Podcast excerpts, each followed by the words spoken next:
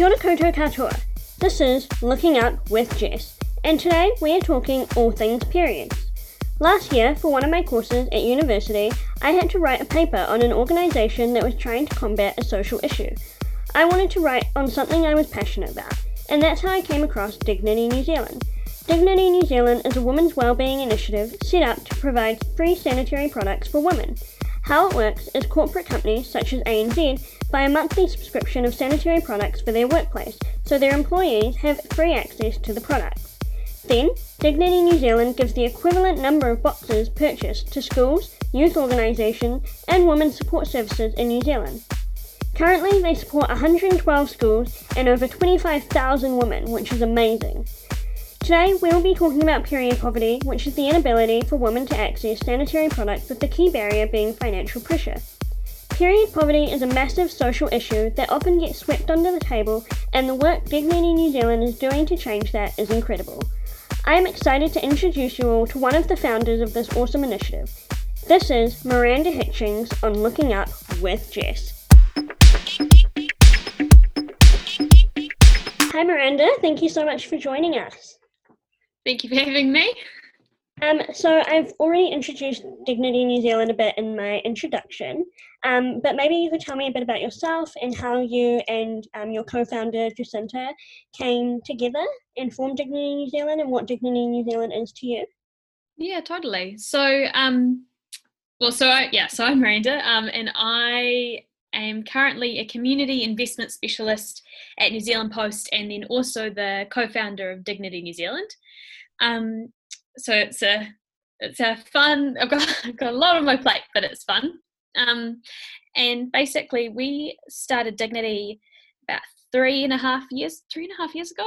Um, I think it was this summer or just before the summer of was it 20 was it 2017 i think yeah. um i think um and basically jacinta and i were flatting together so i'd moved into her flat um in the middle of that year, and we were both finishing our undergrad, and we just finished, and we didn't actually have anything to do for the summer.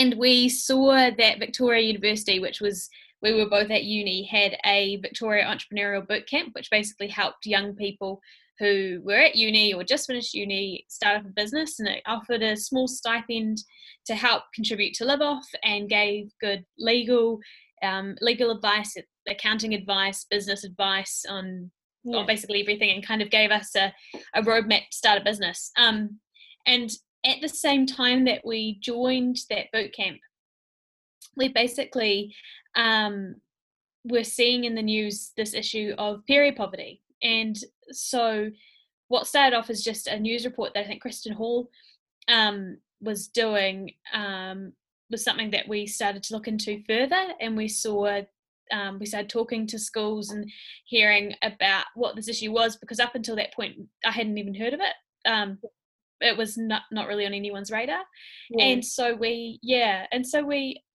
um, kind of through collecting that information and trying to trialing and testing different ideas, we decided we wanted to try and do something to solve this issue. And on the other side of that, around the same time, there was also um, increasing importance um, being seen on uh, employees' health and well-being, and in that kind of more holistic sense. And so we, as well as diversity, um, yeah. and diversity inclusion for for gender. And so we decided that we, after trialing a few different things, we decided that this buy one give one model, where we sold sanitary items to businesses, um, with a buy one give one model to students who didn't have access as well.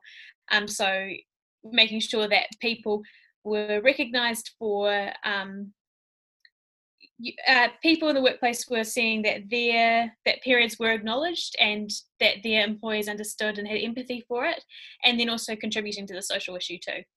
Yeah, so that's how it started, and then basically we got you know got one customer, and then that gave us the confidence to keep on going to where we are today yeah that's like really that's a really cool story of how you came together and how those opportunities that we see around as a student myself you see those opportunities around university and you're like is it worth it? And obviously for you guys it was like it's turned into such an incredible thing that so many people were using um, which is awesome. But as you said before period poverty wasn't on your radar um, no into this. And I think for many people, period poverty doesn't seem like something that would be relevant in New Zealand, but obviously it is. And like I was wondering if you could explain a little bit about more about why period poverty is relevant in New Zealand. Yeah, so I mean, I basically was in the same boat as you in, in that it wasn't something that I thought of ever like i never like i didn't even consider it as something that was happening but like even when i was at uni um like me and my flat you know we would you know we would prioritize um getting period products when we had our period instead of buying food. So like it, it was something that's you know that is actually everywhere but it just didn't have a name for it or didn't recognize that that's actually systemically wrong that we're put in positions where we have to be able to uh, buy products to manage our periods at the cost of, uh, you know, at the cost of financially. Yeah, supporting you know, making this. Yeah. Yeah, yeah, and it was something like um, oh, I can't remember the exact amount, but we spend something like fifteen thousand dollars on period products over our lifetime, which is huge. Like that's yeah. a considerable um, portion of a house deposit. So it's really putting um, it's something that does happen. Like the financial implications of having a period are real, and over the long term, they do have um, a big difference for people who have periods versus those who don't.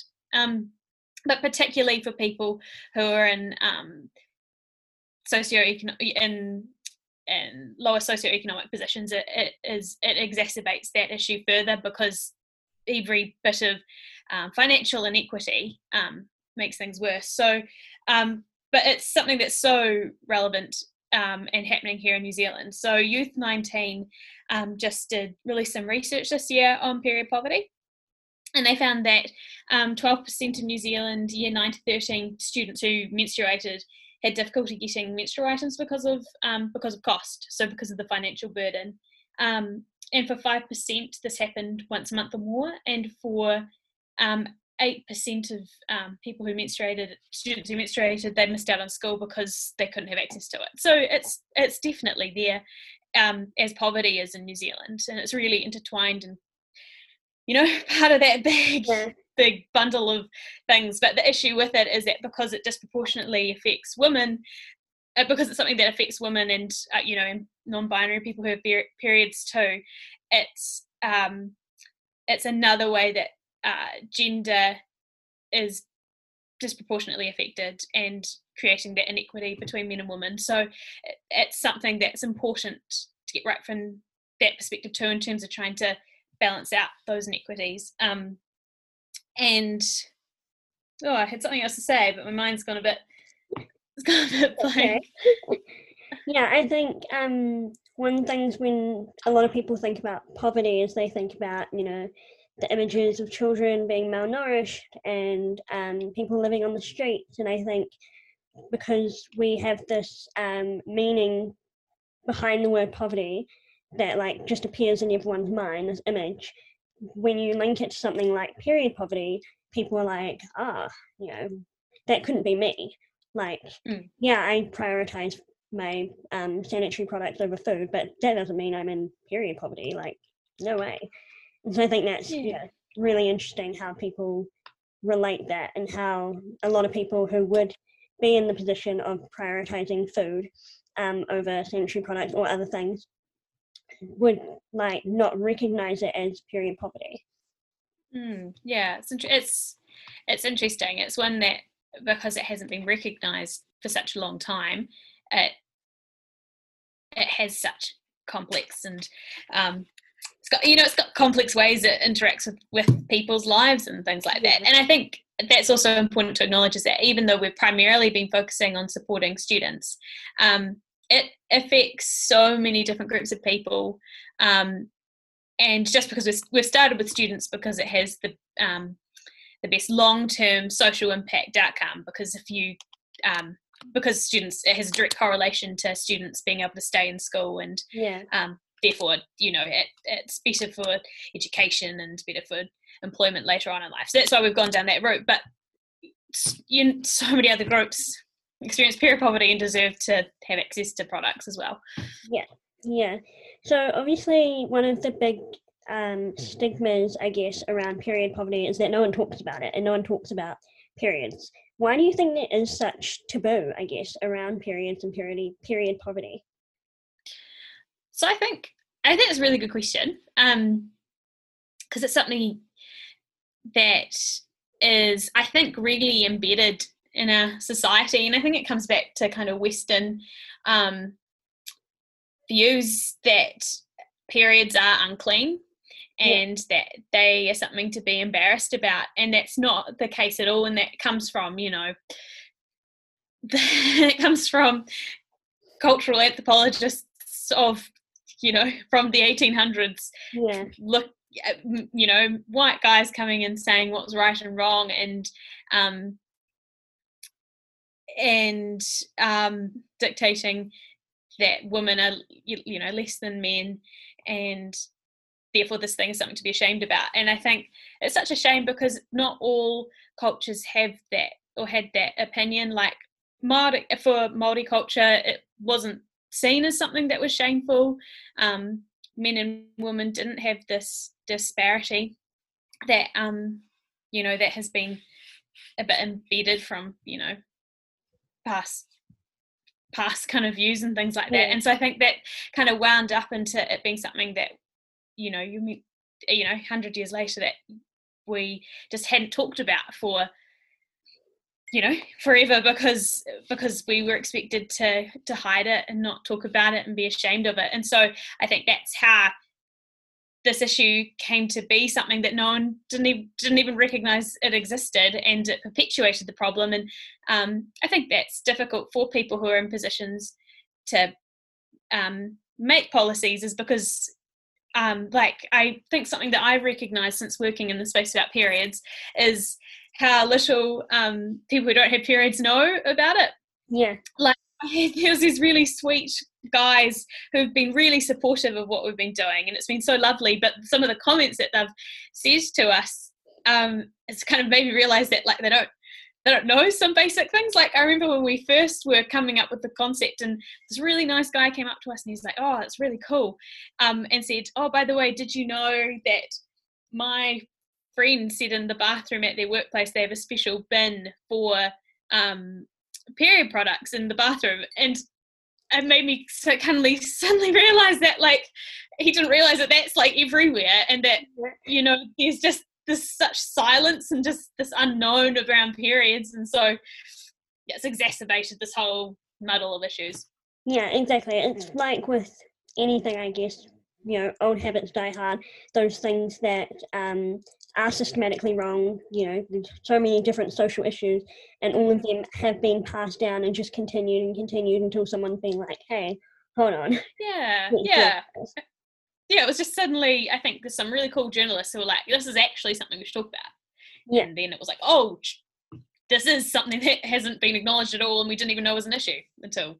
Yeah, and it's interesting because a lot of um, a lot of those other social issues are worse off in like places like third world countries and it would be the same with period poverty as well but it's also prominent like you it in places like new zealand and the states and australia and those like you know first world countries as well it still happens and mm. um, people still aren't talking about it. Well they're starting to now but they weren't. Yeah. Yeah no it's like it's interesting like when we first started doing this like i remember being so aware that I was saying, period. And, you know, having to go into meetings with these corporate people who yeah, I had to, you know, I had to talk about periods, but now I just say periods all day long, so I just don't care yeah. anymore, and I kind of forget that it's got this weird stigma and association with it. But it's definitely people get used to it, and some, and I think, um, like you have to be accepting that some people are at different stages of being able to talk about it. Like I've definitely gone to meetings, and like the word period hasn't even come up once.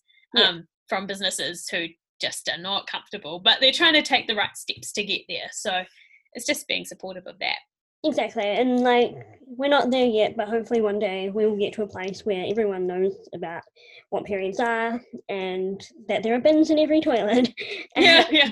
All those sorts of, you know, easy facts. And that, um, you know, I think you guys, along with numerous other people and companies, are making those steps towards trying to make um, period products less expensive and um, even like lately with the warehouse doing the like dollar packs like yeah. so many yeah it's definitely moving forward yeah i mean i think last since we've started doing this like it's just dramatically changed like there wasn't i don't was there anything was there any other there was like there was nothing really around at the time when we started. And in and in that time there were so many awesome innovative startups tackling this issue and so much journalism on it which has been yeah. um, really good like really quality journalism. And then there's also been the um, political kind of movement and support behind it.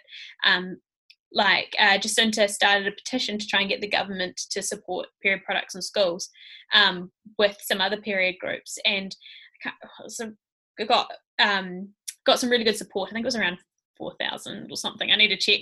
Yeah. Um, and then the government said that they were going to provide that in schools, so that it's like an awesome step forward from like seeing yeah. nothing about it, not even knowing it's an issue, to the government trying to find a solution. Yeah.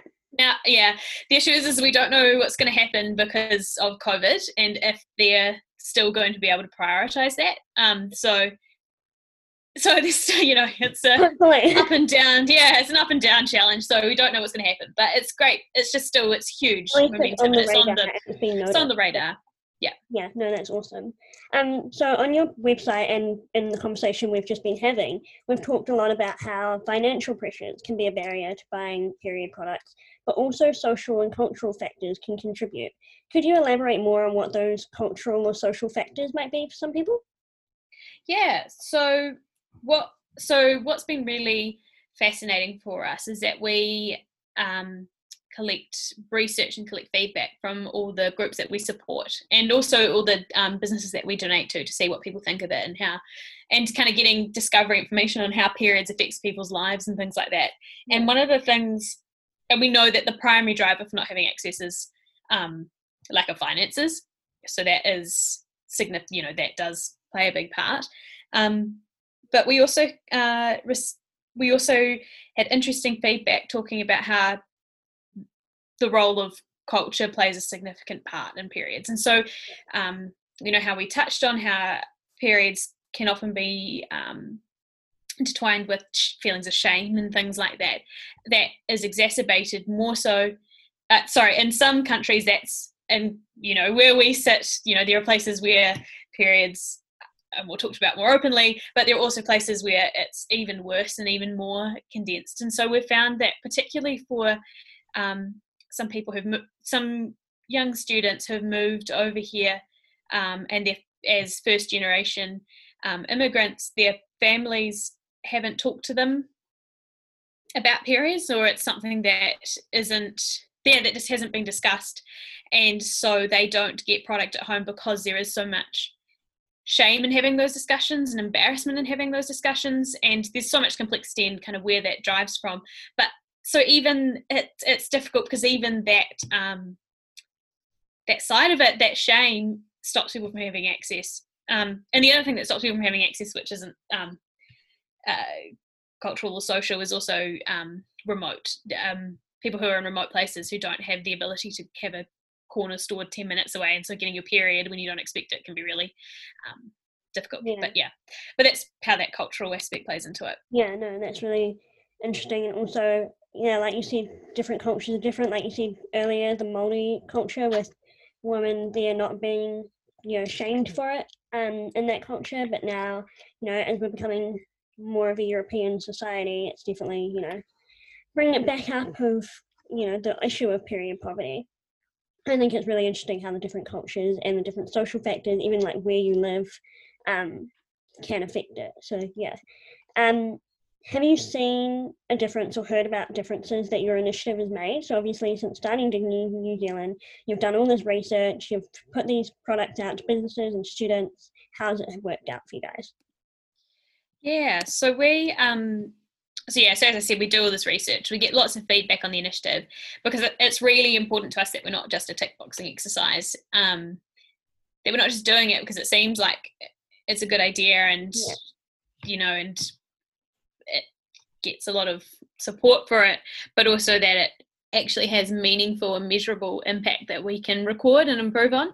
Um, so we do have so we've got results on uh, this was our term four impact report last year so the school term four. Um, so 72% of the schools that we support mentioned that a core outcome of having free period products meant that their students are able to stay in school during their period. Um, 81% felt dignity reduced feelings of shame. 87% um, felt it improved their students self-esteem. 69% um, said it let them um, uh, partake in sports when they previously wouldn't have been able to.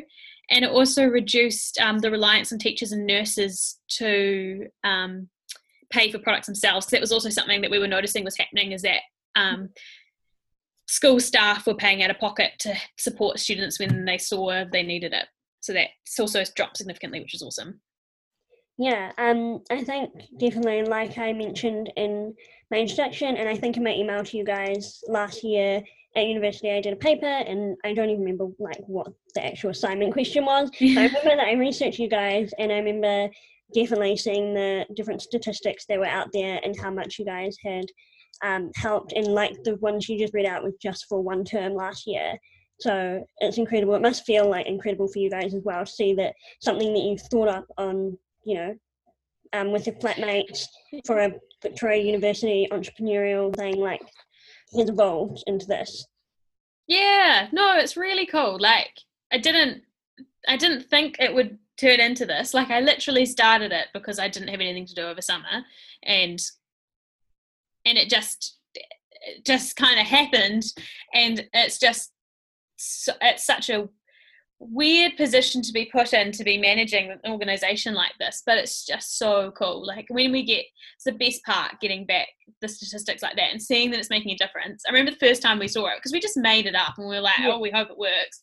And um and and so you know testing it and trialing it. And then when it was like yeah it does work it's like well this is actually affordable and easy and you know affordable and easy to kind of coordinate and has really big social outcomes. So like it's just such a cool intervention and feel really you know from a personal perspective it's really nice to work on something really meaningful um yeah. and it's also it's good um yeah so it's it's really cool. It's just sad it's an issue to begin with um but you know that's with everything isn't it yeah, exactly. Like like you said, it is sad that it's even an issue that we have to consider. But people like you and Jacinta and all those other period probably um, startup groups that have happened since are making change. Like even just getting the government to recognise the issue is so incredible. Um, so obviously you've been doing Dignity New Zealand now for about three and a half years. Do you and Jacinta or like your team, do you guys have goals for where you'd like to see it go? Yeah, we do. Um, it, I mean, uh, previously our goal was we were just so excited for the government to be able to to be putting money into it into sorry the government's program to support schools so yeah. we weren't going to be part of that and so our focus was to move on from students um, to wider community groups which is something that we're dabbling in already like we've got a partnership with family planning and things like that and we just donated um, to the city mission to help them with their COVID response. Yeah. Um, but we wanted to try and move our efforts towards community groups so we could help those other demographics that were also experiencing period poverty.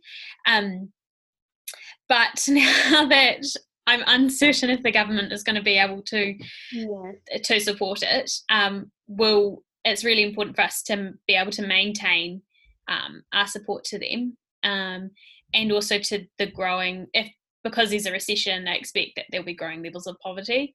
Um, and we really want to be able to, because we've made so much progress collectively, um, you know, ourselves and then also with the other um, organizations that have been working in the space, like Kids Can and things like that. If we can, you know, we've made so much progress, I just don't want to lose it. So I want yeah. to keep on filling that, filling that growing gap um, to make sure it's not, it doesn't get out of hand.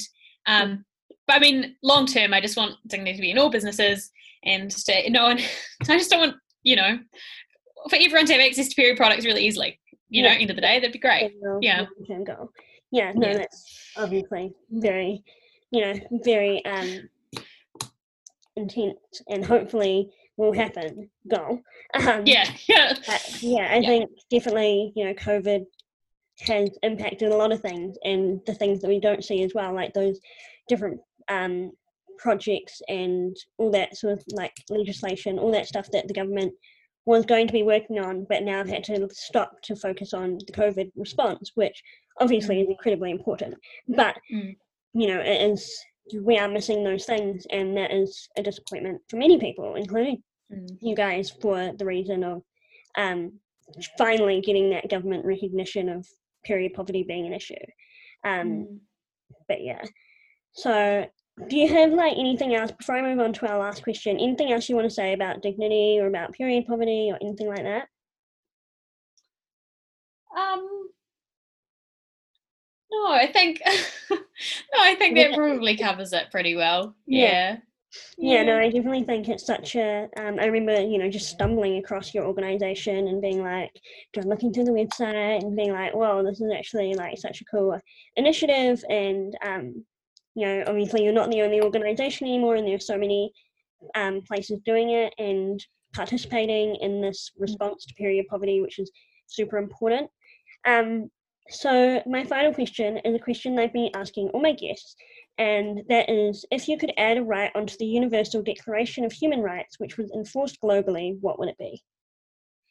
Well, I think in line um, with what I've been saying, it'd be awesome if everyone had access to, Yeah, you know, to free, to free and uh, to free period products. Yeah. Um, I think that would just, but it's a simple thing, and it's such a small, and you know, I mean, it's not such a small thing, but it ha- would have really long-term social benefits. Really, the the cost and the um, and the effort to do that would the value that you get from it would be so significant so i think that should be universally enforced because i think long term it has such a good it's achievable and long term it would have such cool outcomes.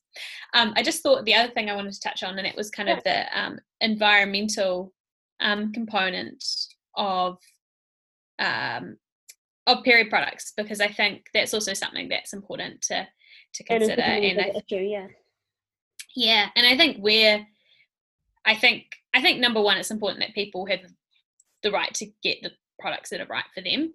Mhm. So not everyone can use a menstrual cup um, Yeah. and feel comfortable with it and things like that.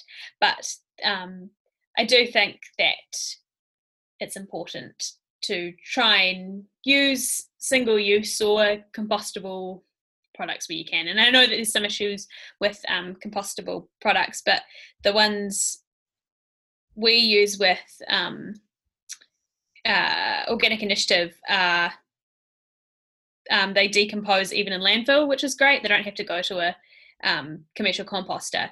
Um, and so, even yeah, I think that's also really important because yeah, um, you don't want to create one issue by um, you know solve solve an issue but create another. I think it's important to consider the environmental impacts, but there are solutions out there for periods, so I think Yeah. it's achievable.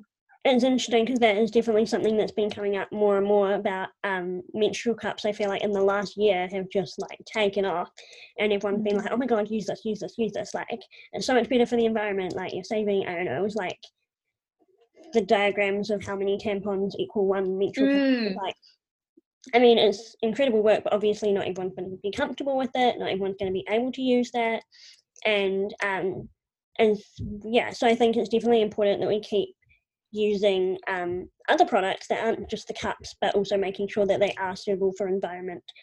Um, because you know we are also on like this whole climate change journey and everything, and I think Yeah. another way. But yeah, it's a really awesome point to bring up.